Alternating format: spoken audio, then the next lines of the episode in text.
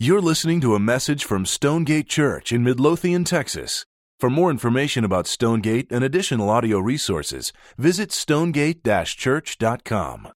So, um, uh, for a long time, for 16 years, I owned a Honda Civic. And this Honda Civic got me all around the city, especially I lived in Seattle, and it was the best car you could ever imagine, especially for parallel parking. You were fighting for parking spots like you were on an episode, you know, of Survivor and it was just it was a great car. And i love this car because i love the story of it. I had bought this car from a guy who would salvage cars. He would find cars that thought that were beyond repair that had been wrecked had been totaled. I saw a, car, a picture of my car before it was repaired and it looked like a like a harmonica of sorts or like a you know accordion just smashed together.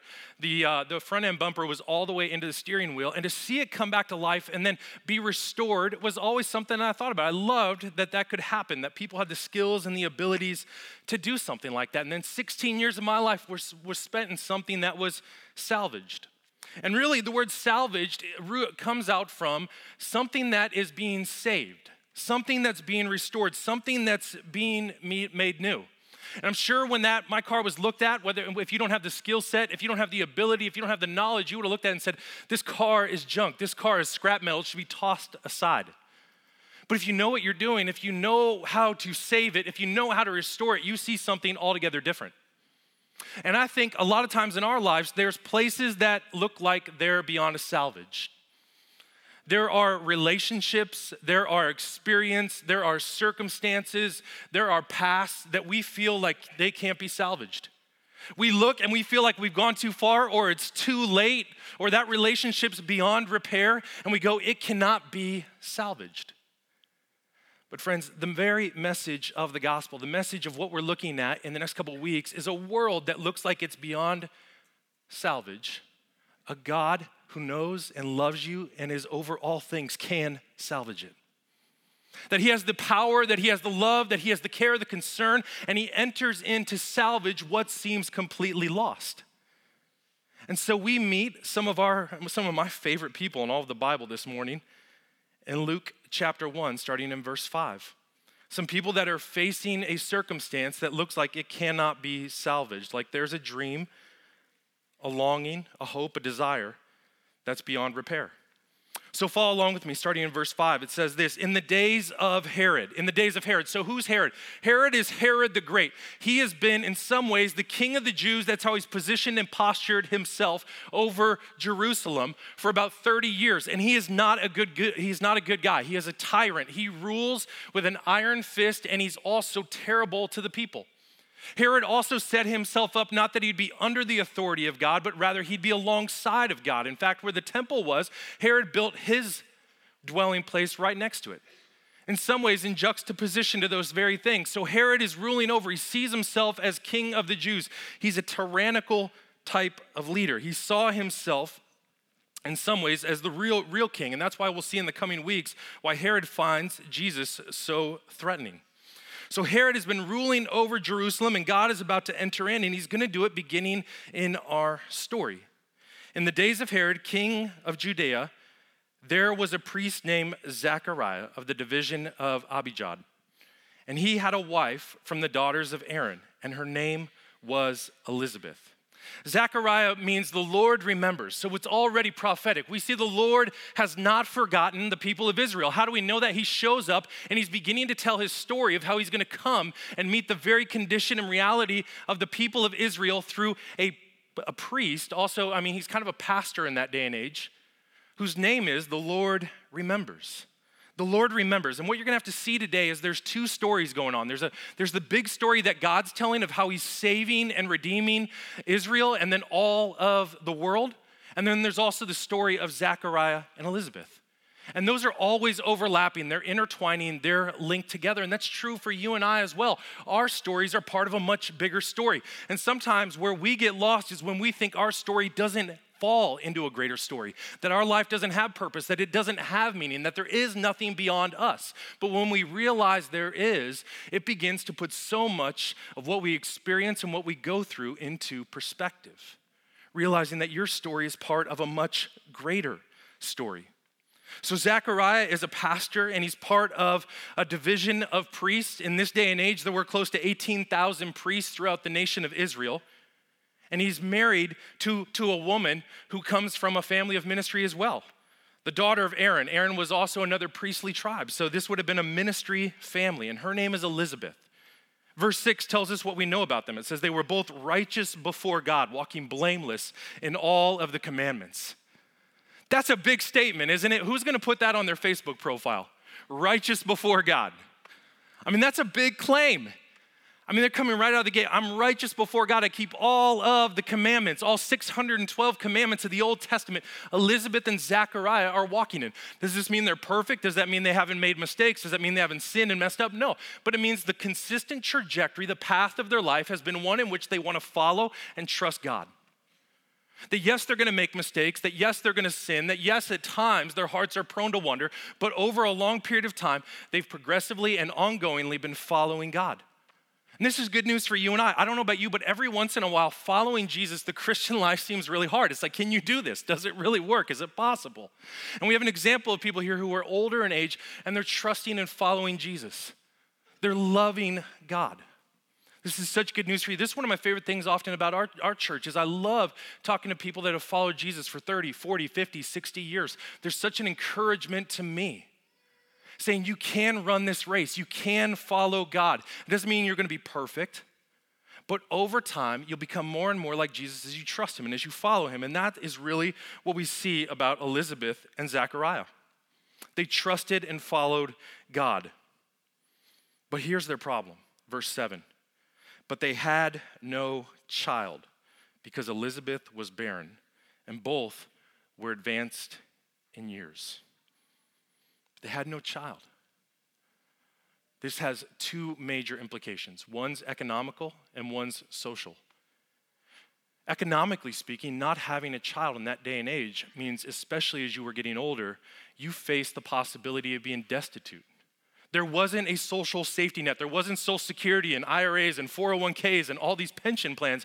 But in reality, the way it was set up is that you would have kids and you would care for them and you'd wipe their runny noses and you'd take them off to school and you'd make sure they got all their lunches. And then when you got older and you were more weak, that they would do that for you. That they would care for you. In some ways, a child was not only someone that you loved and invested in, but they were also your hope as you aged and got older. So Elizabeth and Zechariah also faced this situation, this reality of what are we going to do financially and economically. We're getting older in age and we don't have any children. But then also socially, there's the pressure. There's the pressure. For those without children, they were often viewed with suspicion and scorn. What have they done to make God mad? Why has God cursed them in such a way? If you don't have children, you must have done something wrong to anger God, right? You could just almost hear the murmurs as they would walk around their town and their village and their community. It seems like they're a great ministry family. I think Zechariah is a good pastor. Elizabeth seems to love Jesus, but there must be more to the story, right? Otherwise, God would have given them kids. Otherwise, God would have blessed them. Otherwise, God would have given them a family. And it also tells us they're advanced in years. This likely means that they're at least 50 years old. At least 50 years old. So they're advancing up in age, and if, if, if, we're honest, by, by the time you're 50, you're thinking that dream of having kids is probably gone. You're probably realizing that's not to happen for you. There's a longing, there's a desire, there's a hope, there's a godly aspiration that in some ways you're having to give up on. Can you imagine the sleepless nights that they would have had? Could you imagine almost day after day a small death that Elizabeth would have felt at not being able to be a mom? Maybe a funeral almost daily in her heart as she considered and looked around and at the same time kept her heart from growing bitter at seeing all the other kiddos growing up and realizing that wasn't happening for her. There's something beautiful though. Once again, we're reminded that Elizabeth and Zechariah remained righteous before God in the midst of what feels like, God, where are you? God, why haven't you blessed us? God, why haven't you given us kids? Everyone around us is murmuring. They're suspicious. In some sense, there's even this social scorn upon us. They remain righteous. They chose to trust God in spite of feeling like they had a longing and a desire that's godly and wasn't happening for them. What do you do in those moments? What do you do in those places when there's a godly desire? To have kids, to have a family, and it doesn't happen. I mean, there's probably many of us in this room. We want to be married, but we're not. Or we got divorced and we wanted to stay married. We wanted to live a life of radical generosity, but we were barely financially squeezing by. Or we got pregnant and then there was a miscarriage. What do you do in those places? I mean, if you're Elizabeth and you're sitting in that spot, I mean, there's a lot of different options, right? You can go bitter. You can embrace God. I've done all the things that I'm supposed to do. We're living a righteous life. We're serving you. We're working in the church. We're doing all these things for our community. And God, you have not held up your end of the deal. My heart's hardened toward you and those around me who seem to have what I want. Spirit of entitlement. God, we had a deal. I would keep my end of the bargain and you would keep your end of the bargain. This is a contract, though. That's not covenant. That's not how God works inside a relationship. He doesn't work like a contract, He works like a loving father. And that relationship doesn't have terms. Or, what I think a lot of us do, if we're just honest, in those places of unfulfilled godly desires, we often feel like it's justification and license to rebel, to sin, to lash out, to take matters into our own hands. I mean, you got to think for a second. Zechariah is a pastor. He's constantly preaching the Old Testament. He's going to know the story of Abraham and Sarah in the Old Testament. Very similar story to them. They're old. God has a ministry call upon their life. They don't seem to be able to have kids. They've given up hope. And what do they do? They take matters into their own hands. They arrange for an adultery type situation for them to still have a child, and out of that comes disaster. There's amazing fallout from that.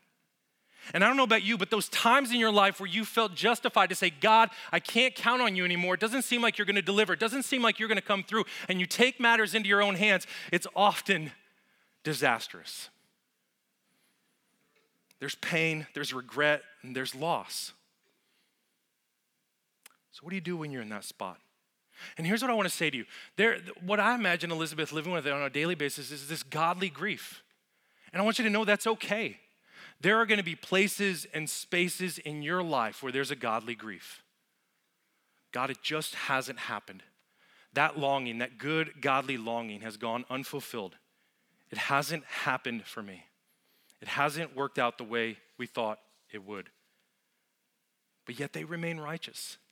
How easy would it be for Zechariah and Elizabeth to give in to cynicism, even? You guys ever been there? Cynicism? I mean, it's a really popular thing in our day and age, especially. Where eventually the disappointment and the hurt sets in. So, what do you do? You just kind of rise above it or pretend like you no longer feel it. Yeah. You know what? Prayer works, but after a while, you realize you just got to take things into your own hands. You know, you can trust God to an extent, but after a while, you're going to have to rely on yourself you know, I really don't want to pray anymore because I'm just tired of God not answering. And yet, Jesus calls us back time and time again to a childlike faith. A faith that continues to hope, a faith that always believes, a faith that stands there in awe and wonder and says, even when something seems impossible, God can still do the miraculous. That's the God we believe in. That's the business that God is in to do the very miraculous, the things that we long ago gave up hope on. Verse 8 kind of picks up on this same theme, continuing on. This is what it says Now, while he was serving as a priest before God, when his division was on duty, according to the custom of the priesthood, he was chosen by Lot to enter the temple of the Lord and burn incense. Okay, so this is a really big deal. There's 18,000 priests, they're divided up into 24 divisions, and your division goes to Jerusalem, goes to the temple twice a year. It's you, you, you get two turns a year to go there and to, to serve at the temple. And then out of that, that division, there's 750 of you about in that division, and you'll cast lots to see which one of you gets to go into the temple to burn incense and to offer a prayer on behalf of the nation of Israel. The odds are against any priest that he'll get to do this in his entire life. So it's almost like playing the lotto, like the like the, the priest lotto. Like you, you know, you, you're coming, you're casting lots, you're saying, "Is it my turn? Is it my turn? Is it my turn?" Most of the time in your entire life, you're going to go without getting the turn to go into the temple. And this is a, an incredible honor. This is a once in a lifetime moment, and the lots are stacked in the favor of Zechariah. It comes up in his favor, and he's chosen. Now, this seems so circumstantial, but what do we know? All the things in our life that appear circumstantial are actually providential. The things that we think they're just accidental and happenstance, they're actually governed by the providence and the guidance of God, even down to the casting of lots. Isn't that amazing? Into the small details. Once again, God is telling this incredible story of how Jesus is going to come redeem the world, and it involves all the way down to the minutia of the casting of lots so that Zechariah would go in to have this holy and divine encounter that he's about to have. And he's chosen to go in. This is a once in a lifetime moment. Think about your job. Just imagine the once in a lifetime biggest moment you're ever going to get. That's exactly what's in front of Zechariah. So he's going in to offer incense, and incense is this sweet fragrant that ascends to God. And that's what prayer is as well. He goes in to offer prayer because that's also a sweet fragrance that goes in, that, that goes up to God and, and, is, is sweet to him, and he hears and he senses. Verse 10 And the whole multitude of people were praying outside at the hour of incense. And there appeared to him an angel of the Lord standing on the right side of the altar of incense. So he goes in, everyone's praying. Imagine that. They're rooting for Zechariah. This is your big day. You're going to go in, you're going to get to pray on behalf of the nation, and you're going to get to light the incense, and you're going to, you're going to get this once in a lifetime opportunity. He goes in, he's like, okay, I got all the instructions. I know what I'm supposed to do. This is a really big deal. And he gets in, and there's an angel. Okay, the instructions. What do I do with angel? Angel appears. What do I? No instructions for this. Okay, this is this is not included in Leviticus of how do I handle when angel shows up. No idea. An angel, and this is not like an Hallmark Valentine angel. Like this is an angel angel. This is like Bible angel. This is like if you see me, you're to fall down in fear or you're to be tempted to worship me. This is an angelic being who rules and reigns with God over all of the universe, one of his emissaries, one of his ambassadors to see the story of salvation go to the world. Incredible. Verse 12 And Zechariah was troubled when he saw him, and fear fell upon him. Eh, sometimes the Bible's understated, right? Sometimes it's like, I think you could have elaborated. The, the word troubled and fear there is actually fear, especially, that's the Greek word phobos, where we get all of our phobias from. He's having an angel phobia in this moment, a great fear at seeing an angel, just like we would. This is Gabriel, too. Gabriel is one of only two angels that we know the names of in all of the Bible. Gabriel is a really big deal. We know Michael and we know Gabriel. And when they show up, it's often to start, to inaugurate a new era in God's work. And that's exactly what's happening with us in this passage. Verse 13, but the angel said to him, Do not be afraid, Zechariah, for your prayer has been heard, and your wife Elizabeth will bear you a son, and you shall call his name John. And you will have joy and gladness, and many will rejoice at his birth so Gabriel shows up and he says, Don't be afraid, which is really hard, right? Of course, you're still gonna be afraid. There's an angel standing in front of you. You've never seen an angel. And then he's gonna say, But your prayer has been answered. Guys, this is incredible. Okay, don't, don't miss this. Your prayer has been answered. There's a double meaning in which Gabriel is speaking to him. There's a double meaning, okay? Why is Zechariah there? He's there to pray on behalf of the nation of Israel, that they would be delivered that Roman rule and oppression would finally be overthrown and a Messiah would come, that they would be liberated, that God would come and rule and reign with his people. That's what he's there to pray for, to petition on behalf of the nation of Israel. And then also, we know that Elizabeth and, and, and, and Zechariah have been praying for decades for a son. So, in some ways, it's like, well, which prayer of Zechariah is being answered? Both. Both prayers are being answered both the cosmic story and the personal story, and we see how those two come together. The story that God is telling to redeem all of the world, and the story of the life of Zechariah and Elizabeth. And God is working and willing and wooing to have both of those things come together for His good purposes. And He's gonna bring great joy and he's going to bring great gladness. He's now saying, This is the ministry, this is the mission of this very boy that I'm about to give you. You know, it's hard for me to think too when it says that prayer, that phrase, your prayer has been heard. Your prayer has been heard. I, I don't know about you, but if I was in Zechariah or Elizabeth's position and I'd been praying something for 30, 40, 50 years, I might give up. I might throw in the towel. I'd probably mothball that prayer. Just chalk that one up. I guess God's not going to answer that one for me. There's a godly desire I have to be a dad, and I guess that one's just not gonna happen for me. So rather than return to that open wound over and over and over again, the best thing I can do is just move on.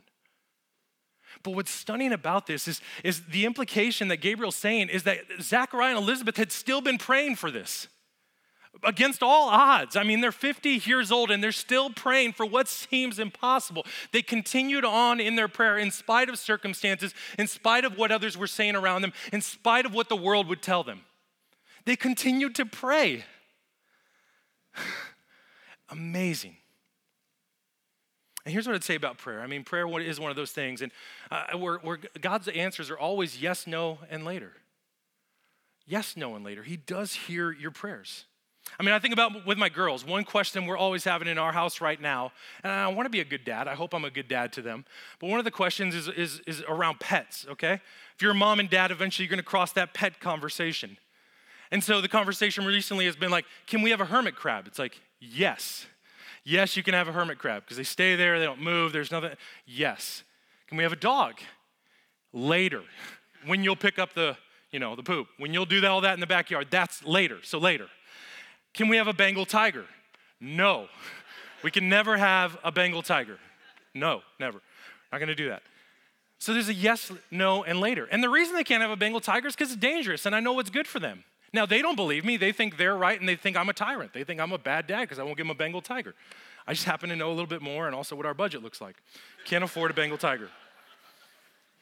But at the center of prayer, in the midst of prayer, especially prayers where it's often no and later, what's, what's fascinating about it when you look at the, the Bible and how people are praying is prayer is just as much about how we're being carved out and shaped by our prayers as it is the answers of them. How you are being shaped by your prayers as much as the answers to your prayers. Imagine how Elizabeth would have been shaped by her prayers. Do you think she would have grown in patience? Do you think she would have grown in steadfastness? Do you think she would have grown in faith even? To still be praying this prayer against all odds, 50 years old. And I'm sure there's even some biological reasons she thought this was off the table. But yet here she is still praying. Amazing. And you will call him John, as it tells us in verse 13 as well.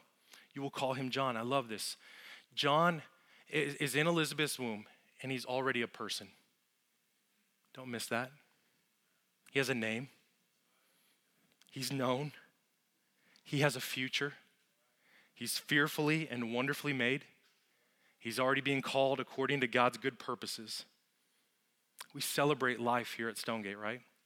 Whether that's a new spiritual life in which people meet Jesus and their hearts are redeemed and they come alive to the things of God, or when I look around this room right now and I love going over to our, our preschool ministry and seeing all the new life our God is a giver of life, both biological and spiritual. He gives new life. And you will have gladness and you will rejoice at his birth. Once again, you've got to see the story inside the story. The gladness and joy would not only be for Elizabeth and Zechariah, but would also be for all peoples. It would be for us today, 2,000 years later, we're still talking about this very story. The story continues, verse 15. For he will be great before the Lord, and he must not drink wine or strong drink, and he will be filled with the Spirit, even from his mother's womb. So Gabriel's saying, I want to tell you a little bit about how important your boy is. In fact, Jesus would later on say that John would be the greatest man who ever lived. And John's an intense dude, right? That's probably why this verse says he shouldn't drink. So John was already a pretty, do we all have that guy, that friend in our life who's pretty passionate, pretty intense? I mean, I picture him like the Kool Aid guy who would just bust through a wall going, oh yeah, you know, just already fired up. He's out in the woods, he's hunting, he's wearing Jedi robes, he's probably got like this big crazy afro hair, he's eating bugs and sugar. I mean, this is John and he's telling people to repent. This guy does, probably doesn't need to drink. He's set apart for a holy purpose, though. When you think about drinking, though, I mean, the issue here isn't necessarily that it's wrong, but rather it's a matter of calling and conscience. And John is called to a specific purpose. He's been anointed, he's been set apart for a task in which he would make way, he would prepare the way for Jesus. He's almost the fullback. I'm here to, I'm here to, to clear the lane for Jesus. I'm here to open up the pathway.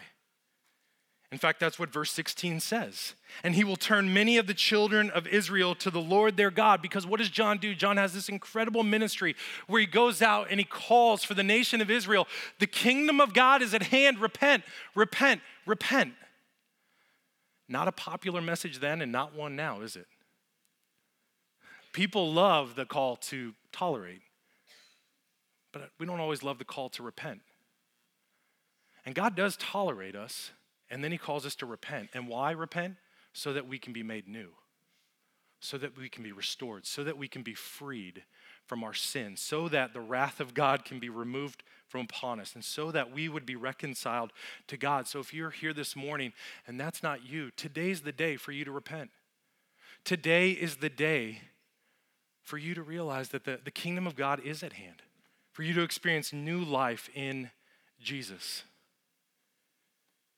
It says he will go before him in the spirit and the power of Elijah to turn power of Elijah. Now Elijah is really interesting, right? If you know your Old Testament, Elijah is one of the greatest prophets of uh, in, in all the Old Testament history. In fact, he's one of only two people who didn't die. I mean, you got to be a pretty great guy to not die. You know, God's like, hey, you're doing so great at this life thing. I'm just going to send an Uber chariot on down. You hop on board and you just come on up. You know, you you run your race. You just you don't even have to die. Just come on up. So I mean, when you when when you're Zechariah and you're told my boy's to be like Elijah, I mean that's incredible. You're being told your boy is to be one of the greatest men who ever lived. But here's the main thing about prophets: it usually doesn't go well for them. So Zechariah is probably also doing the prophet math too, of like most prophets, it usually ends very badly for them. So he's already finding that out about what the life is to look like for his boy. But yet, that doesn't dissuade him. He's got a very specific purpose. The purpose is to turn the hearts of the fathers to their children and the disobedient to the wisdom of the just, to make ready for the Lord a people prepared. This is straight out of Malachi. Malachi is the very last book of the Old Testament. It's been written 400 years prior to this very moment. 400 years. So, for 400 years, God has gone silent on the nation of Israel. God hasn't spoken for 400 years. So when you're reading your Bible, there's one page between Malachi and Matthew, between your Old Testament and New Testament. They really should put like 400 pages of blankness in there just to give you a better representation of God, just nothing. There's silence. God's gone silent. People are waiting. They're still going to the temple. They're offering sacrifices. They're burning incense. They're doing this daily. They're waiting for the Lord to come back to liberate them. And today is the day. When Gabriel quotes Malachi, what he's saying is everything's going to be different from here. We're entering into an entirely new period in which how the God of the universe will relate to this world. We're beginning a new age, the age of the Messiah the coming of the King, the true King, the cosmic King in Jesus Christ. All of that is beginning today with the work of your son, Zechariah. Incredible. Absolutely incredible. And it says a father's heart. It says a father's heart. One of the things I think about is that as you follow Jesus, um, and I think you could say father or, or a mom, there's, there's, there's parents involved here, but the heart of parents for kids is such a sure sign of the work of the Lord in someone's life. That the disposition, the orientation is to not see kids as a burden, but to begin to see them as a blessing.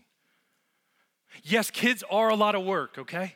There's runny noses, there's temper tantrums, there's Cheerios on the floor, there's mismatched outfits, there's school. I mean, all that. I get all that. But is that a burden or is that a blessing? Is the orientation of your heart toward your children, or is it away from them in your own affections. And so God comes and He gives us a father's heart because He has a father's heart for us. Do you realize that you have a heavenly father? And moms and dad, He gives you that same type of heart toward your children. Since I became a dad um, eight years ago, one of the things that's been most transformative for me hasn't been reading stacks and stacks of more theological books, but just feeling the heart that God's given me for my children. And it's taught me so much about the heart that God has for me. When I see my kids play, I never view them as a burden. I don't view them as like, I guess I have to tolerate you. I guess I have to put up with you. I, I, I, hope you don't get too messy. I hope you don't make a lot of mistakes. And if you do, go figure it out and clean yourself up. And when you do, you'll be presentable for our house again. But no, I love them. I pursue them. I go after them. I, I, I adore them. I, I want to be around them. And this is the same heart that Father God has for you. Your heavenly Father has that same heart for you. He's not just tolerating you, He's not just putting up with you, but He loves you. He's enthralled with you. That's the very message of the gospel. What kind of God walks across the universe to go down to a dirty, broken world to be with broken people unless there's a deep, compassionate, pursuant love? No God that I know. But that's what a father's heart looks like. And there's one of incredible hope in that. Verse 18 is how Zechariah responds. And so the angel, Gabriel, he's been telling him all the things that are about to happen. And here's what Zechariah says. And it probably would have been better, you know, especially as guys, we need to learn this every once in a while just to be quiet. I mean, it probably would have just been good for Zechariah to say nothing, but he can't help himself. So he dives in and he says, How shall I know this? For I am an old man, and my wife is advanced in years.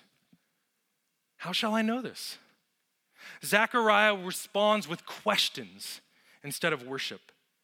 Zechariah responds with suspicion rather than confidence and faith. And part of me can't blame Zechariah. I've been in those same places, and so have you. When your circumstances feel like they're in high definition and the promises of God feel like they've gone mute. That you look at your life and you see all that's stacked up against you and all the things that feel unfulfilled and all the ways that it feels like God has not come through. And that's on high definition, and you read your Bible and it feels so small. So, what does Gabriel do? Gabriel says, Well, I do hang out with God all day. That's what he says. And the angel answered him, I'm Gabriel. I stand in the presence of God. I don't know what other argument to really give you. I mean, we're about at the top of the org chart right now, okay? I was just hanging out with God. I was, I mean, the guy who made the universe, I was in his presence, okay? I was just with him. Now I'm with you. Okay, he sent me here. So I don't know what else I can do besides just tell you, I'm, I'm an angel, I'm sent from God, and you're already terrified of me. So, I mean, that's, that's enough of a sign. But what he does is he actually does give him a sign. And this is what he says and behold, you will be silent and unable to speak until the day that these things take place, because you did not believe my words, which will be fulfilled in their time. So the sign that Gabriel gives him is that he makes him mute. This is Psalm 46 Be still and know that I am God.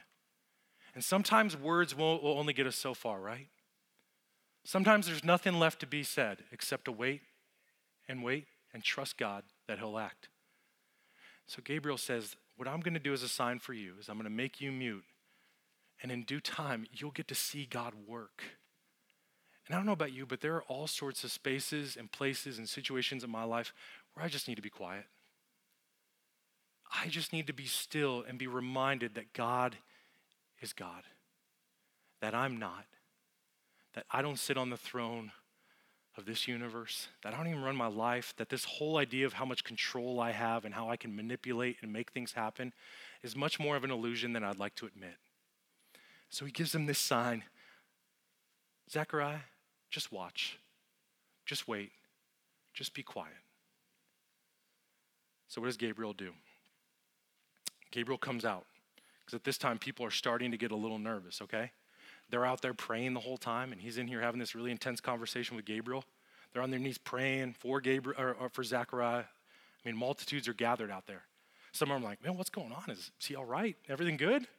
Was, who wants to go check I'm not going in there. You go in there. what, what's taking, man, is, what time's the Cowboys game going? We, we got to go. And so there's this, there's this moment where people are beginning to wonder what's going on. They're wondering at his delay, as it says in verse 21. And then Zechariah comes out, verse 22. And when he came out, he was unable to speak to them, and they realized that he had seen a vision in the temple. And he kept making signs to them and remained mute. So, this is what he does. He comes out, he can't speak. So, what happens? Our first game of biblical charades begins, right? He's like, baby, can't talk, angel, you know, like uh, I mean, he's probably just trying to like describe it to them and, and gestures of like, I was in there, there's gonna be a baby, I can't talk, angel. I mean, just imagine that. There's some, there's some comedy inside of that very moment. As he's beginning to try and describe this miraculous thing that's about to occur, but yet he has to remain silent and just wait for God to show what he's going to do. And when his time of service had ended, he went to his home.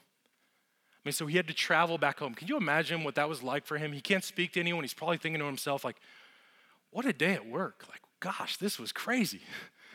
I wish I could tell Elizabeth about it, but he can't. So he can't tell her, and he shows up and he's mute. And I don't know, maybe Elizabeth's actually thankful. You know, she's like, well, this is great. I'm gonna be pregnant and I got a silent husband for the next couple months. Like, this is a win win. God, you really do love me. What a huge blessing. And after these days, his wife Elizabeth conceived, and for five months she kept to herself, hidden, saying, Thus the Lord has done for me in the days when he looked on me to take away my reproach among the people.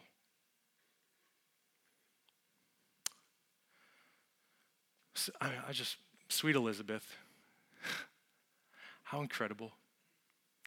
I mean, I, I, those five months going away, withdrawing, realizing that the Lord had heard her prayers. For years and years, when circumstances conspired against her, when everything in life told her to give up, that this hope, this longing, was going to go unfulfilled, she realized the whole time the Lord had been hearing her. The Lord had heard my prayers. He was listening. His ear is attentive to those who know him. And she says, He has given me a son. His reproach among people. She's talking about her, his, the, the reproach among people being taken away. What's fascinating about this is the reproach that Elizabeth felt in her community. Once again, people looking at her with scorn. What's wrong with her? Why hasn't she been given a child? Why have things not gone the way that they should go for those who are righteous? Don't they really trust God? Doesn't God really love them? And yet she's being given a child. Could you imagine what those conversations look like for her for the last couple decades, year in, year out? People looking at her with a sense of judgment, a sense of scorn. Of scorn. Uh, there's a phrase, persona non grata, which a lot of us have probably heard of, and that literally means a person without grace. And Elizabeth, in this moment, is a person who, uh, who, for many years of her life, has felt like a person who has not had grace. And here she is being restored and having grace. And she's being given a son. And what does she say about this son? This son is coming to take away the reproach that I live with, the shame that I live with. So, once again, the cosmic part and then the individual part. She's being given a son who's going to take away her shame. And her son is part of a story in which the son, Jesus Christ, comes to take away all shame. Isn't that incredible? So, friend, I don't know where you are this morning in trusting God. I don't know what that looks like for you in your circumstances or life, feeling like has all these unfulfilled godly desires that seemingly haven't come through. I don't know if you've given up on prayer. I don't know if it feels like you can't trust God in those moments. But this story of Elizabeth tells us we serve a miraculous God. A God who doesn't give up on us, a God who's always hearing us, a God who loves us, a God who is near. Jerry Bridges says this Trust is not a passive state of mind, it is a vigorous act of the soul by which we choose to lay hold on the promise of God and cling to them despite the adversity that at times seeks to overwhelm us. Your feelings your feelings will often betray you, they'll often lie to you, along with your circumstances. But the promises of God and trusting God is always worth it. Yet there is a yes, no, and later reality. But the reality is, is that God does hear your prayers, that God does love you, that God is for you, and that He's working everything out for your good. So there, Elizabeth sits, her, her shame taken away because she has a son. And here we sit because of her son and the ministry would he, he would have, Jesus would come and he would take away all of our shame. So some of you walk in this morning and you feel immense shame. You feel like, God, there's been places in my life that if people knew about, there would be lots of judgment. If people really knew my story, if people really heard from me, would they still embrace me or would they look away? And so Jesus came not just to take away your sin and the wrath of God, but also to take away your shame, to remove your shame, to free you from your shame. This is the good news of the gospel. This is the hope of the gospel. This is the reality that you and I, no matter what's been done to us, what's most important is what's been done for us. And what's been done for you is that the God of the universe would come down as a little baby, he would incarnate himself, he would live a life that's perfect.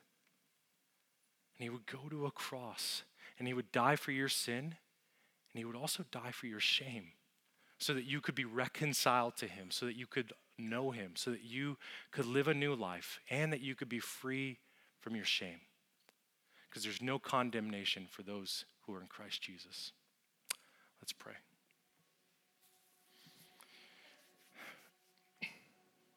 God, you um, are a God who shows up in the messes.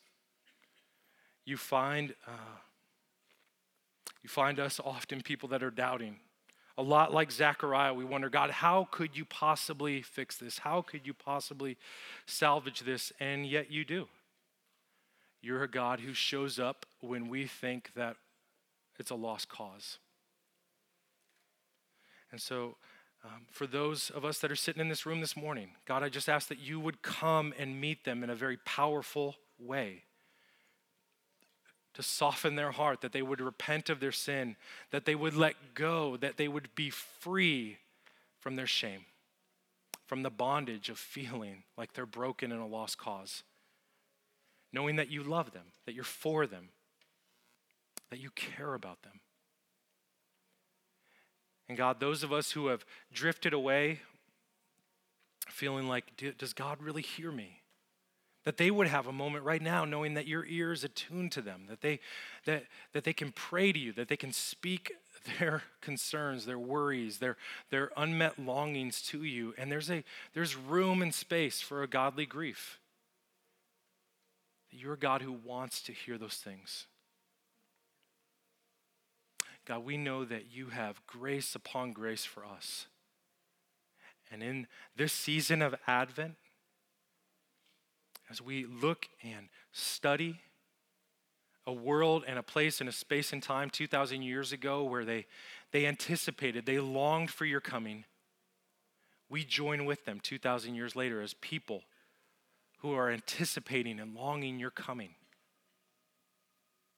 Oh God, that you would come that you would, that, that you would come and, and restore this world. And in the midst of that, God, we, we celebrate and we take such great confidence knowing that you have already come and died on a cross so that we could be free from our sin. Amen. Thank you for listening to this message from Stonegate Church, located in Midlothian, Texas. For service times, additional audio and study resources, as well as information about our church, please visit us at stonegate-church.com.